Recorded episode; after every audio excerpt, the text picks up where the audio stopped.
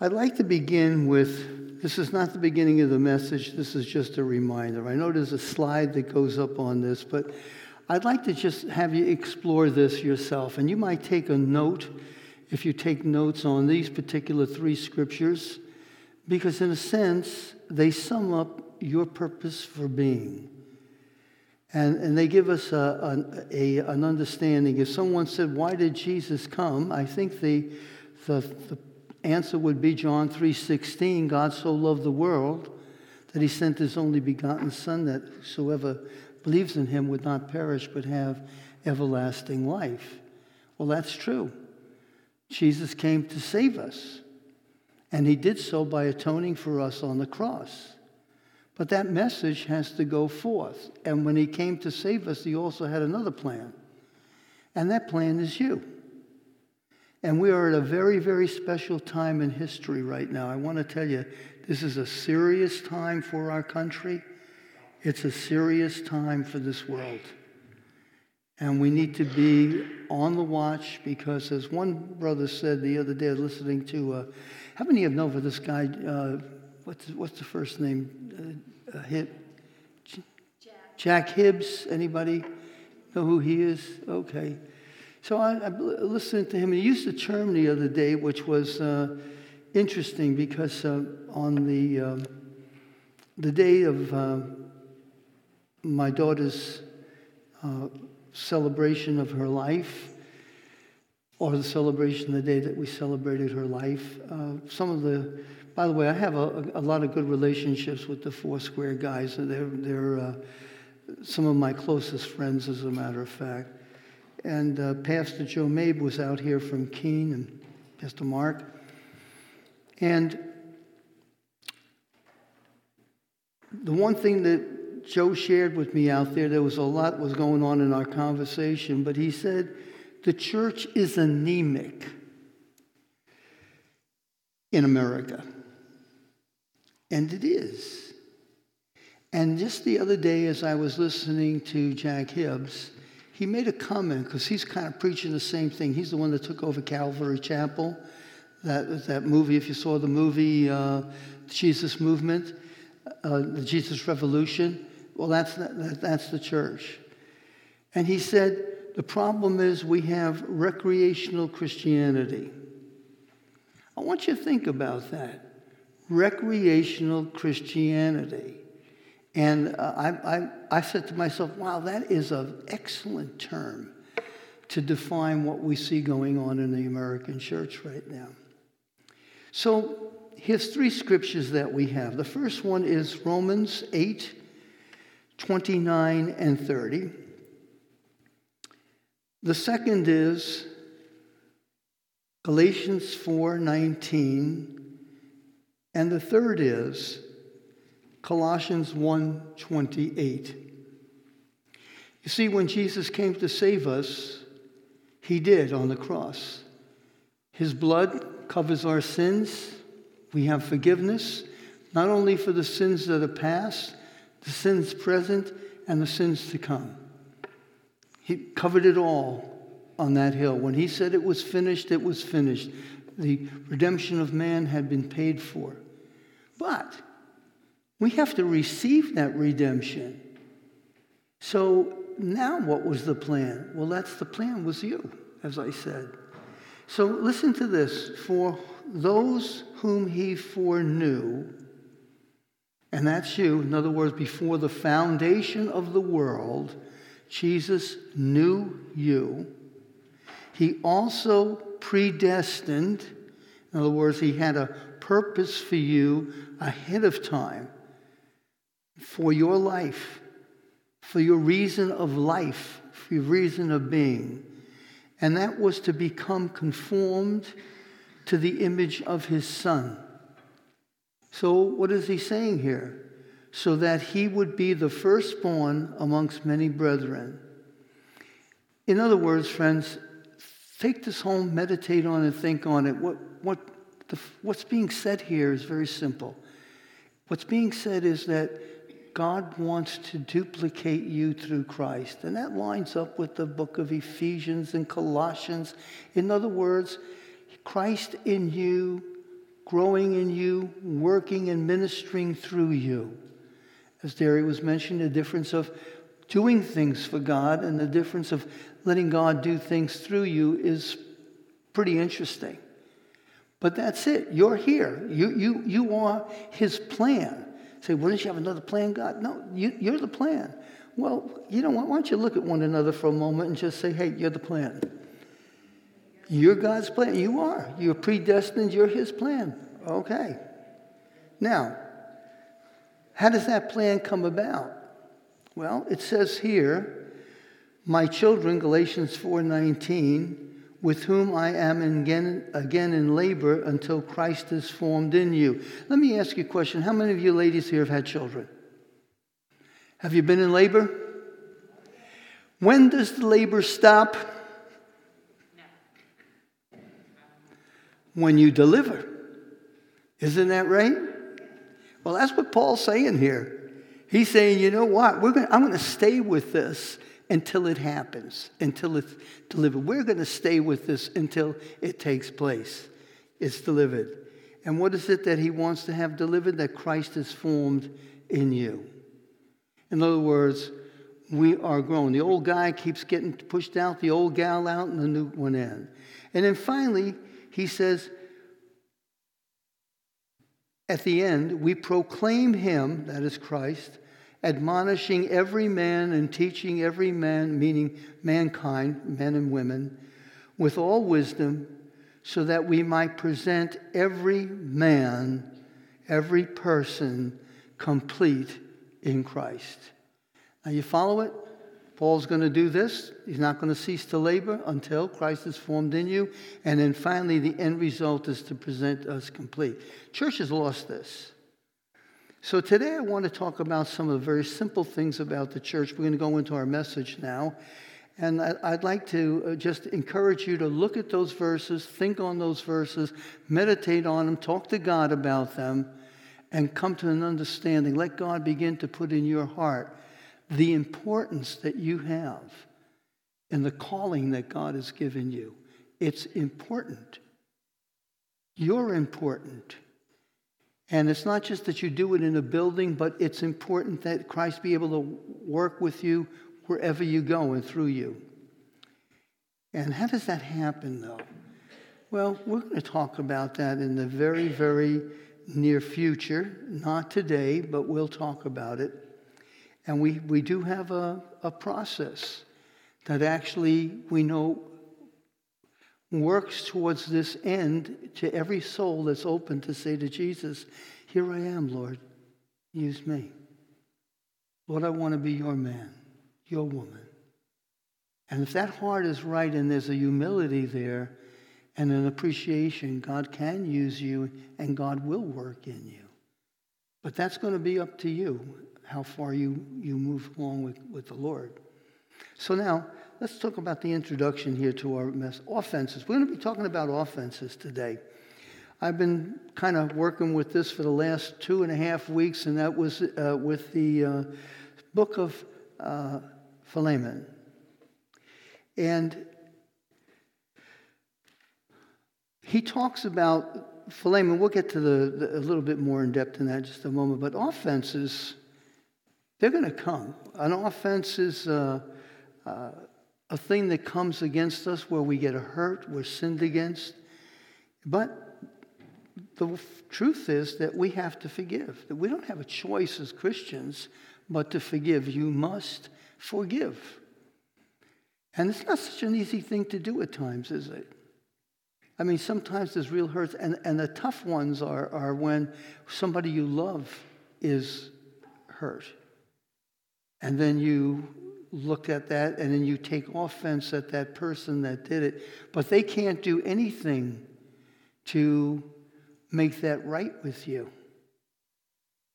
And so we have these offenses that we hold on to, and we, we, we think we have a right to them, a right not to forgive because we're just. We're, we're the righteous ones, we're, we're the guys that got hurt. But the more Christ, I should say, a hallmark of the gospel of Jesus Christ is the more Christ is formed in us, the less we offend and the easier it is to forgive. I want you to think about that. The more we begin to think like Jesus, the more we see through the eyes of Jesus, the more we see our own weaknesses, and, and it's easier then to forgive people who, uh, who offend you. And we will be offended.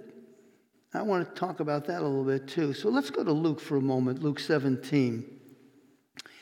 And he said to his disciples, It is inevitable that stumbling blocks come, but woe to him through whom they come. Now, stumbling block is a, a sin of some sort that is done, a, a, temptation that is, comes your way, and people can stumble. And he has a lot to say about that, but you'll notice that the stumbling block turns out to be a sin. He says, inevitable that stumbling blocks come, but woe to him through whom they come. It would be better for him if a millstone were hung around his neck and he were thrown into the sea and he would cause then he, then he would cause one of these little ones to stumble. Be on your guard Jesus tells us. If your brother sins, rebuke him.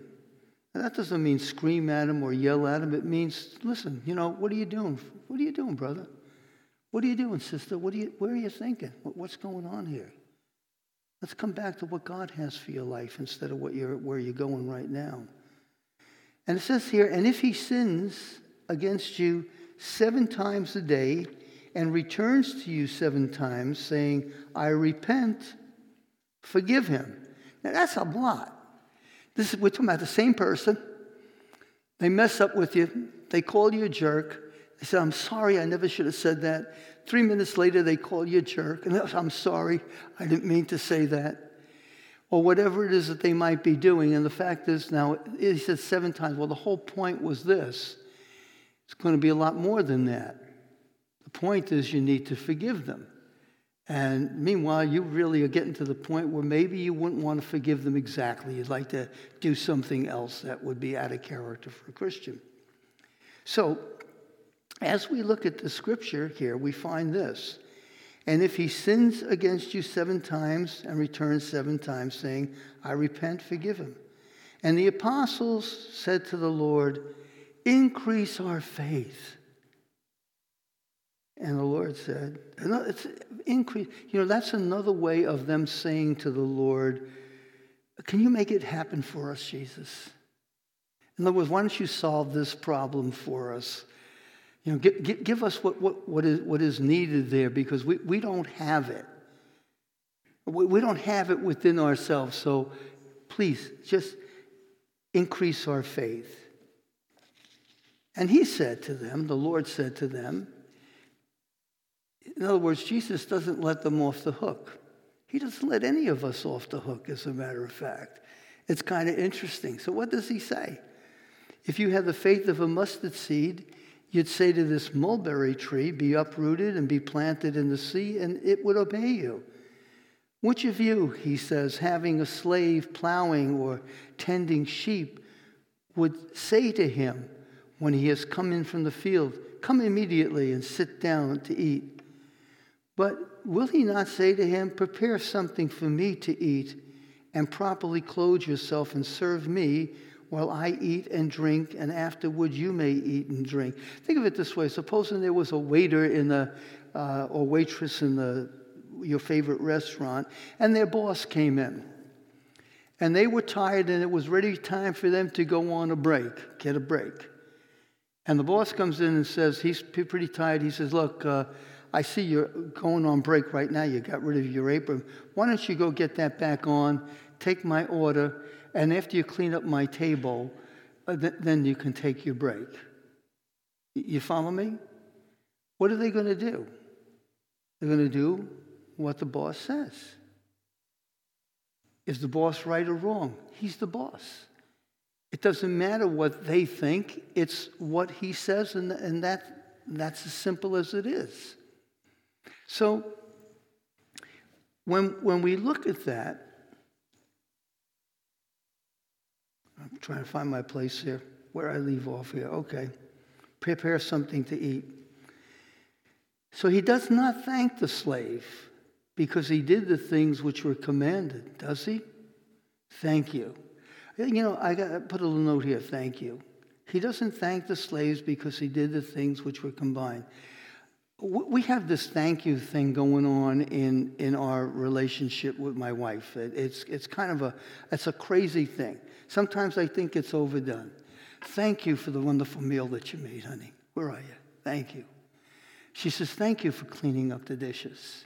Thank you for opening the door. Thank you for closing the door. After a while, I would rather say something.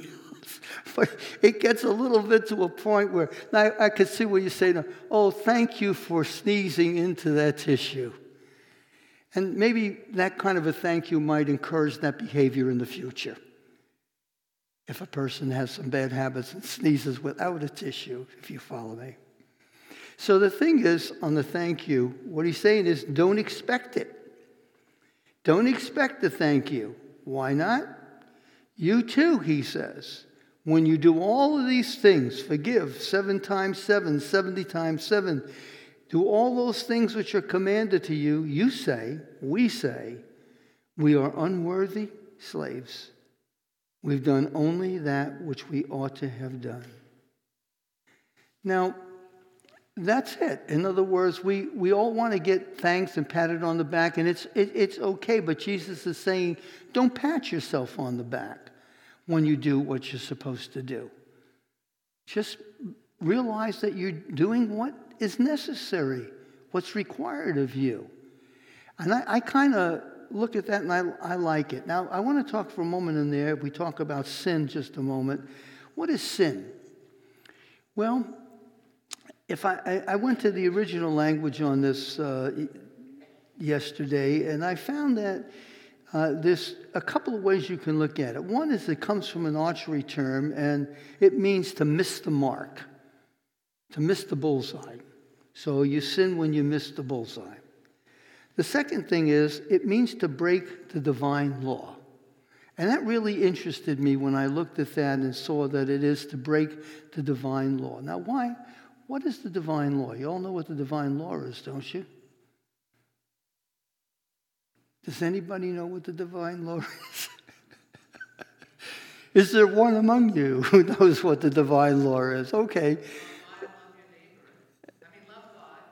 Good. That's good. Love the Lord your God with all your heart, all your mind, all your soul, and love your neighbor as yourself. Or as Jesus put it, this thing I require of you that you love one another as I have loved you. By this, men will know that you are my disciples. And then when you go back and you look at Jesus, you find out that he was sacrificed, gave his life, he gave up heaven to come down here. But my point is, his life is the example that we see, and his example of love is him going to the cross and letting us come into relationship with our Heavenly Father. So, okay. So it's inevitable, as we said in the beginning, that believers are going to miss the mark and in so doing cause offense and hurt others. How many have been hurt by a fellow believer? Come on, folks, be honest. Is only the pastor I was talking to, uh, to uh, Pastor Mike the other day, and, and uh, uh, we, were, we had a chat together, and he said, You know, he said, the most hated person in the church is the senior pastor. And the most loved person in the church is the assistant pastor. That's because the senior pastor has to take the blame for everything. And the assistant pastor, oh, I'm, I'm, sorry about that. We'll, we'll, we'll, we'll, fix it for you, you know. We'll, we'll, we'll, we'll see what we can do. So, what we find here is that holding on to an offense or a grudge is, is poison to our soul. And any of you who have worked, especially in the area of people that have had, uh, well, problems with uh, a poor self image, or we'll call it rejection have a major problem with rejection, a major problem with rebellion, and a whole bunch of other demonic things that go along with it in their personality, eh, you find that uh, they have been wounded someplace. It's a parent, it's a it's an event they had in a relationship. There's something usually there. In fact, I've seen even children born with rejection simply because a parent wanted a girl and got a boy, or vice versa.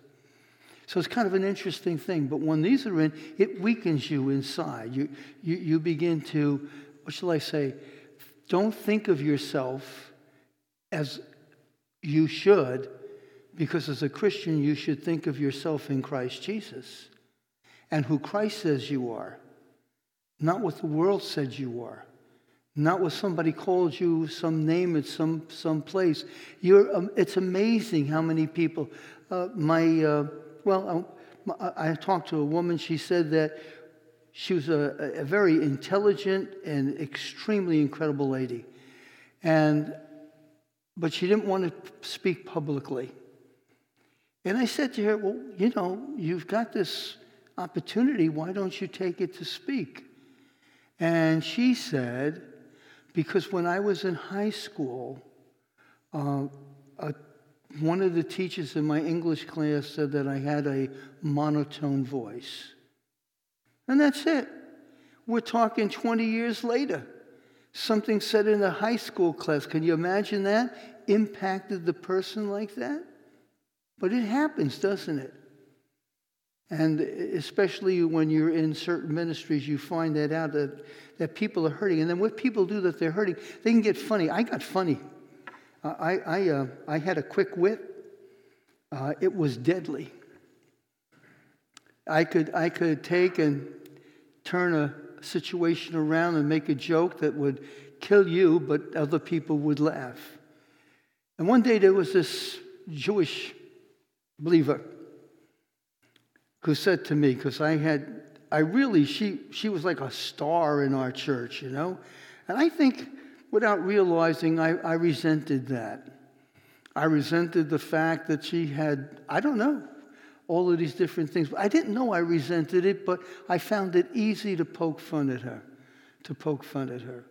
And one day she said to me, Why do you, why do, you do those things? Do you know that they cut and they hurt me? And I apologized to her. And I realized that the problem wasn't her, and I wasn't being funny, but it was something inside of me that had to come out of me, something that had to change in my life. And I set about doing the best I could to get rid of that. And quite frankly, I, it was demonic in its nature. It, it, it's amazing the things that are how we hurt one another and offend one another. And and then say, Well, I didn't mean to do it. Well, you might not mean to do it, but let me tell you something there's a devil that means to do it. He means somehow to disrupt the church, to make it go this way or that way, or bring it down, or confuse people. And he uses his, God's people to do that. So you can't hold on to this a grudge or an offense. And so, as we said before, I'll say it again forgiveness is not an option for a Christian. There's no excuse that you can have for holding on to a hurt or a grudge.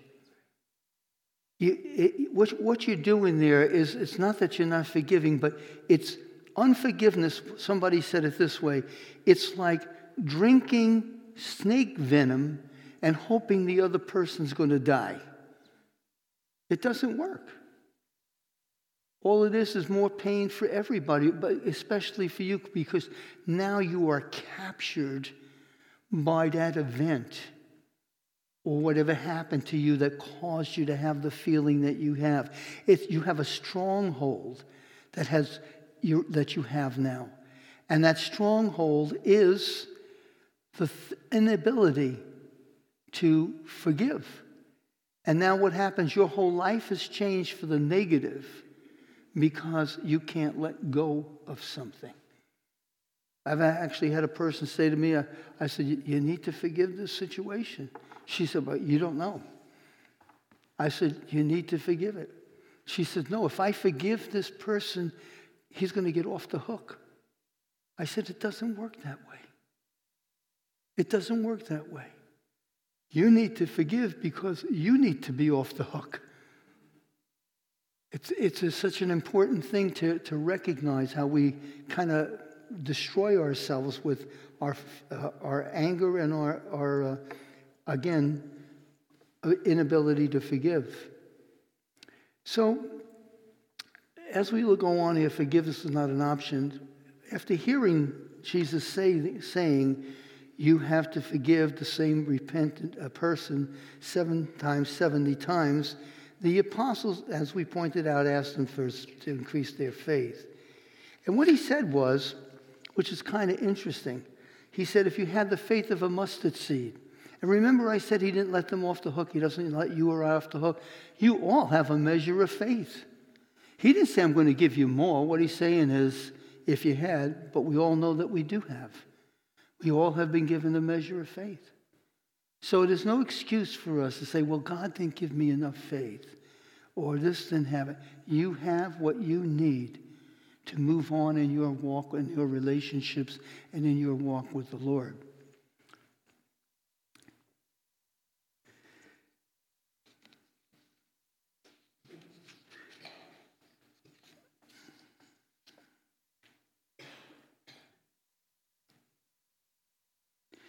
So, a person who has been offended, let's just put ourselves on the side where we've had a, an offense that happened to us.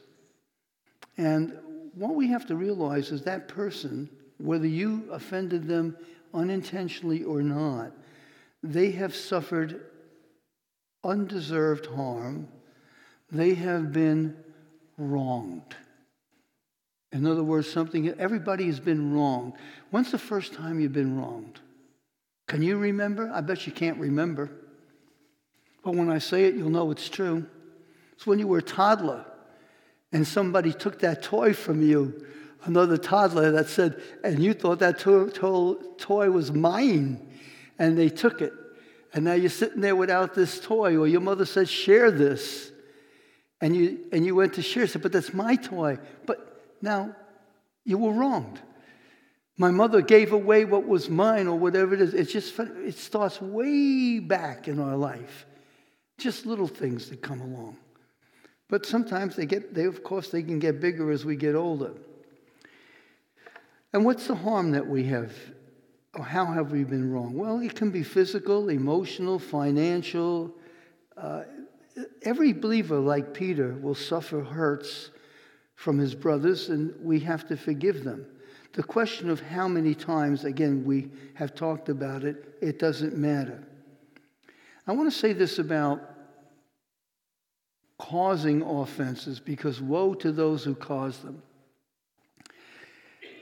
You and I are destined, predestined, to be builders in the body of Christ. A parent is there to raise a child, to build confidence in that child.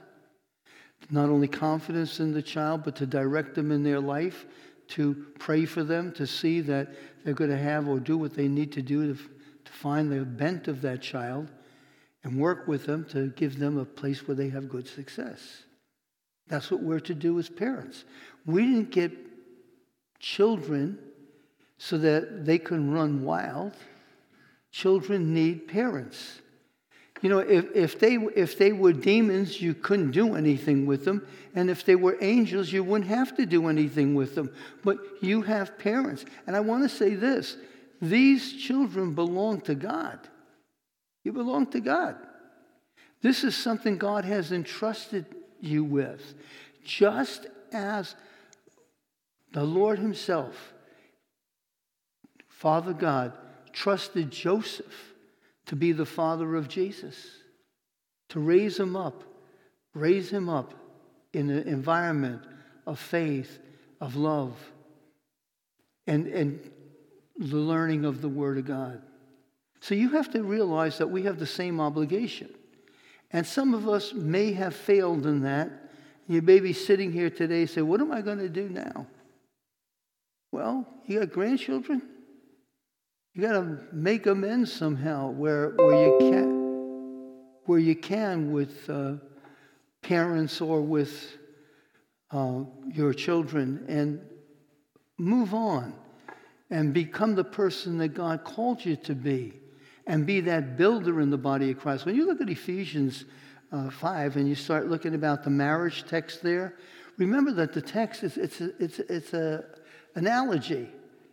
It's when you when you examine it, you find out the husband and wife, and he's comparing it to what? Christ and the church.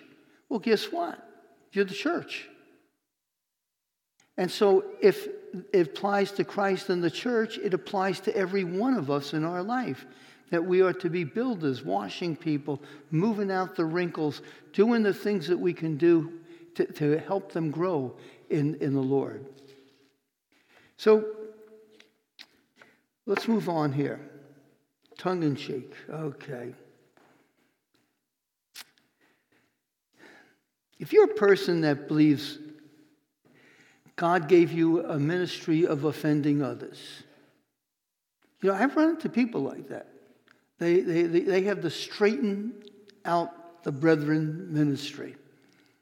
How many of you have met that person? I want to say to that person, if you're in this church right now, may I recommend two other great churches not far from here? Be a good place to go because that's not a ministry. That you're not a tool of God, you're a tool of the, of the devil himself. And I would like to recommend, you know, funny thinking about this the other day. Well, last night actually, and I'm just thinking about this, about sending people to other churches, you know, and so tell them, tell them to go someplace else. And then I thought, hey, you know what happened? I remember a, a couple of churches, a couple of pastors in our community, we say in a broader community, I want to make it wide. We're going we're to go all the way up to Concord and, and, and, and back down, okay? That Concord, yeah, Concord's, I think Concord's far enough, who, when they had problematic people and they couldn't handle them, you know what they did with them? They recommended that they go to ACC, Amherst Christian Church. I'm serious. They actually sent them over to our church with all kinds of problems. And it happened more than one time. What are we going to do with them? I know. Send them over to Ron. He'll know what to do with them. No, I don't know what to do with them. They, they have some issues here that are, and, and they hurt us at times. Literally drove people out of our church. I'm, I'm serious. You know, because they were disruptive in the other church. So now you either, you know what? Tell them to stay home and don't send them into somebody else's ministry so they can, they can do damage. That, that doesn't make any sense to me. As a matter of fact, a, a couple of things. In fact, I, I sometimes uh, I think about churches and pastors and how we uh, inadvertently, because of, I really believe that there is an insecurity in many pastors. I really have come to believe that over the years. Why do I know that? my own experience. I had some in the beginning, and that, then I come back and I look at it now and just the things that have happened.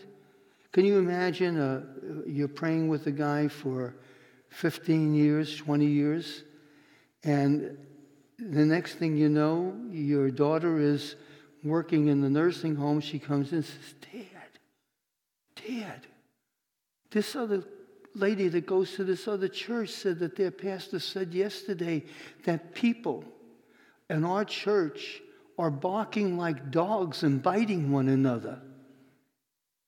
I said, What? Yes, they said it's terrible.